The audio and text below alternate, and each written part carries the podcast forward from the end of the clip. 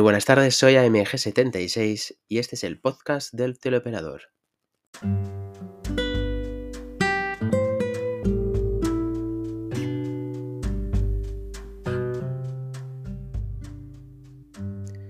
Este nuevo episodio se titula Luto en el telemarketing. El pasado martes, catorce de marzo del dos mil veintitrés, se firmó el tercer convenio de Contact Center entre la patronal C E X y los sindicatos U G T y Comisiones Obreras. Desde ese momento, se hizo efectivo el preacuerdo de la vergüenza del veintiocho de noviembre del dos mil veintidós. Cuatro meses transcurridos para que no haya ningún cambio o mejora de las condiciones laborales. Ese día, catorce de marzo del dos mil veintitrés, quedará grabado en nuestra memoria como uno de los peores en la historia del sector del telemarketing. Un día triste y oscuro para todas y todos los teleoperadores y teleoperadoras que trabajan en este país. Un día en el que no hay nada que celebrar ni nada de que alegrarse. Un día de luto para nuestra profesión y para nuestro futuro.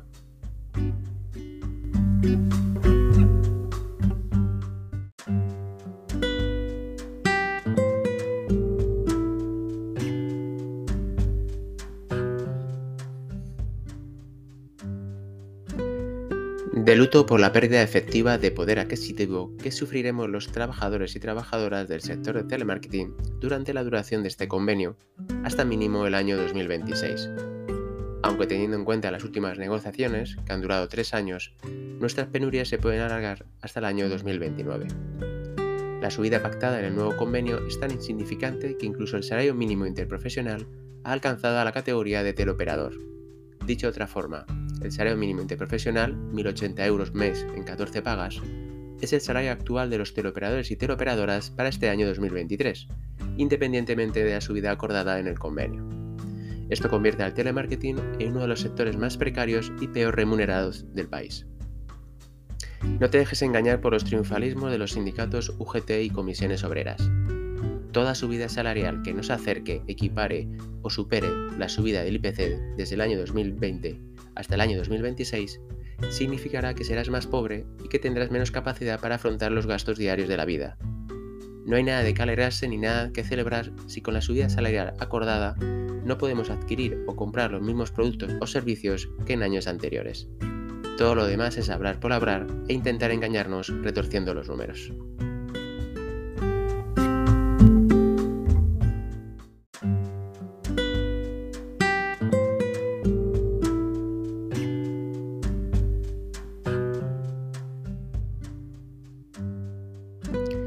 De luto por las condiciones de teletrabajo conseguidos para este tercer convenio de Contact Center.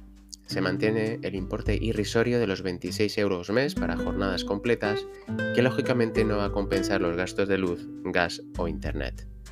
Además, el pago del teletrabajo no tendrá carácter retroactivo, por lo que los dos años de pandemia en los que los teleoperadores y teleoperadoras de este país hemos teletrabajado y hemos conseguido mantener y aumentar los beneficios de nuestras maravillosas empresas de telemarketing, no van a ser remunerados ni tenidos en cuenta. Los beneficios, como siempre, para las empresas y sus dueños, y las pérdidas, como siempre, para nosotros, los teleoperadores y teleoperadoras. Solo un treinta por ciento de la plantilla podrá estar en teletrabajo al cien por ciento, o lo que es lo mismo, el setenta por ciento de la plantilla del sector podrá estar en modo presencial, es decir, que unos aproximadamente ochenta y cuatro mil teleoperadores y teleoperadoras seguirán trabajando desde las oficinas o plataformas de atención al cliente, y los compañeros o compañeras privilegiados que puedan teletrabajar serán elegidos por Dedo García y según las condiciones o criterios de la propia empresa de telemarketing, ya que el convenio no especifica dichos criterios, algo que ya está ocurriendo en la actualidad. También se supone que cualquier trabajador o trabajadora podrá teletrabajar de forma híbrida, aunque seguimos sin saber cómo se tendrá que solicitar, de qué dependerá que te lo concedan y cuántos días se harán de forma presencial. El mínimo de días presenciales acordados son nueve, pero en el convenio no queda establecido ningún máximo. De nuevo, a expensas de la dedocracia de nuestras empresas de telemarketing.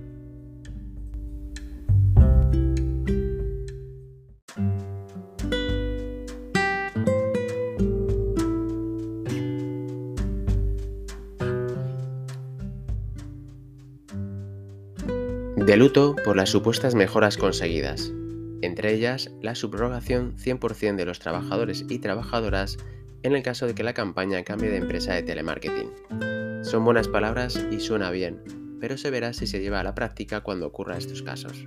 El tiempo lo dirá.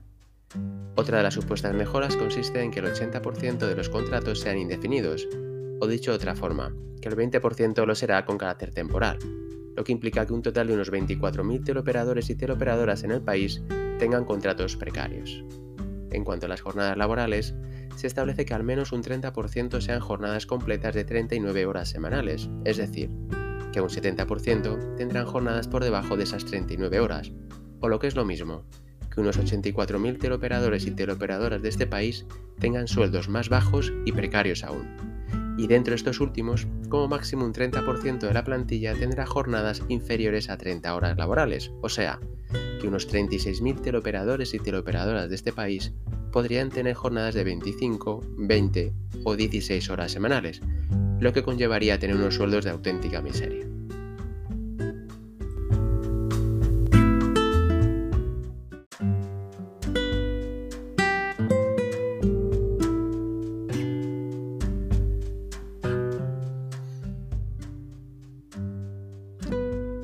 De luto por no haber conseguido otras mejoras en nuestras condiciones laborales. Se ha perdido la oportunidad de poder aumentar los días de permisos retribuidos, de tener más días de vacaciones o de asuntos propios, de reducir a seis o siete días los máximos trabajados consecutivamente, de disfrutar de más de dos fines de semana libres al mes, de aumentar las horas que incluyan el plus de nocturnidad o transporte, que el plus de domingo pudiera incluir también el sábado, establecer un tiempo entre llamada y llamada, o incluso un límite máximo de llamadas recibidas al día, a la semana o al mes, etcétera. De todo esto, ni siquiera se habló en ninguno de los comunicados que facilitaban los sindicatos durante estos más de tres años de negociaciones del convenio.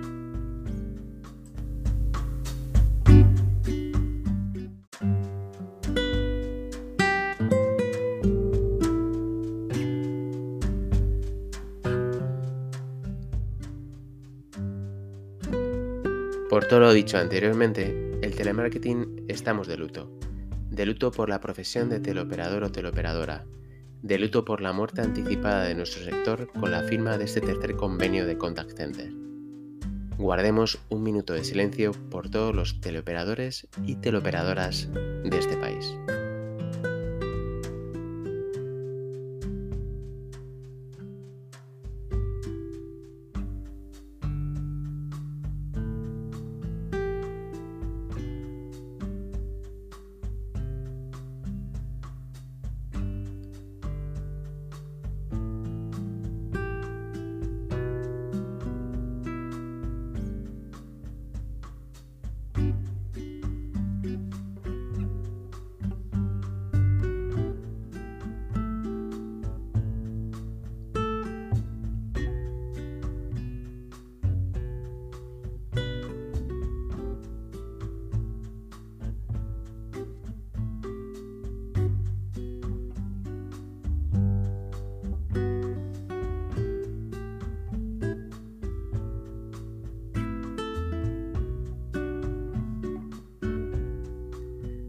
Descansen en paz.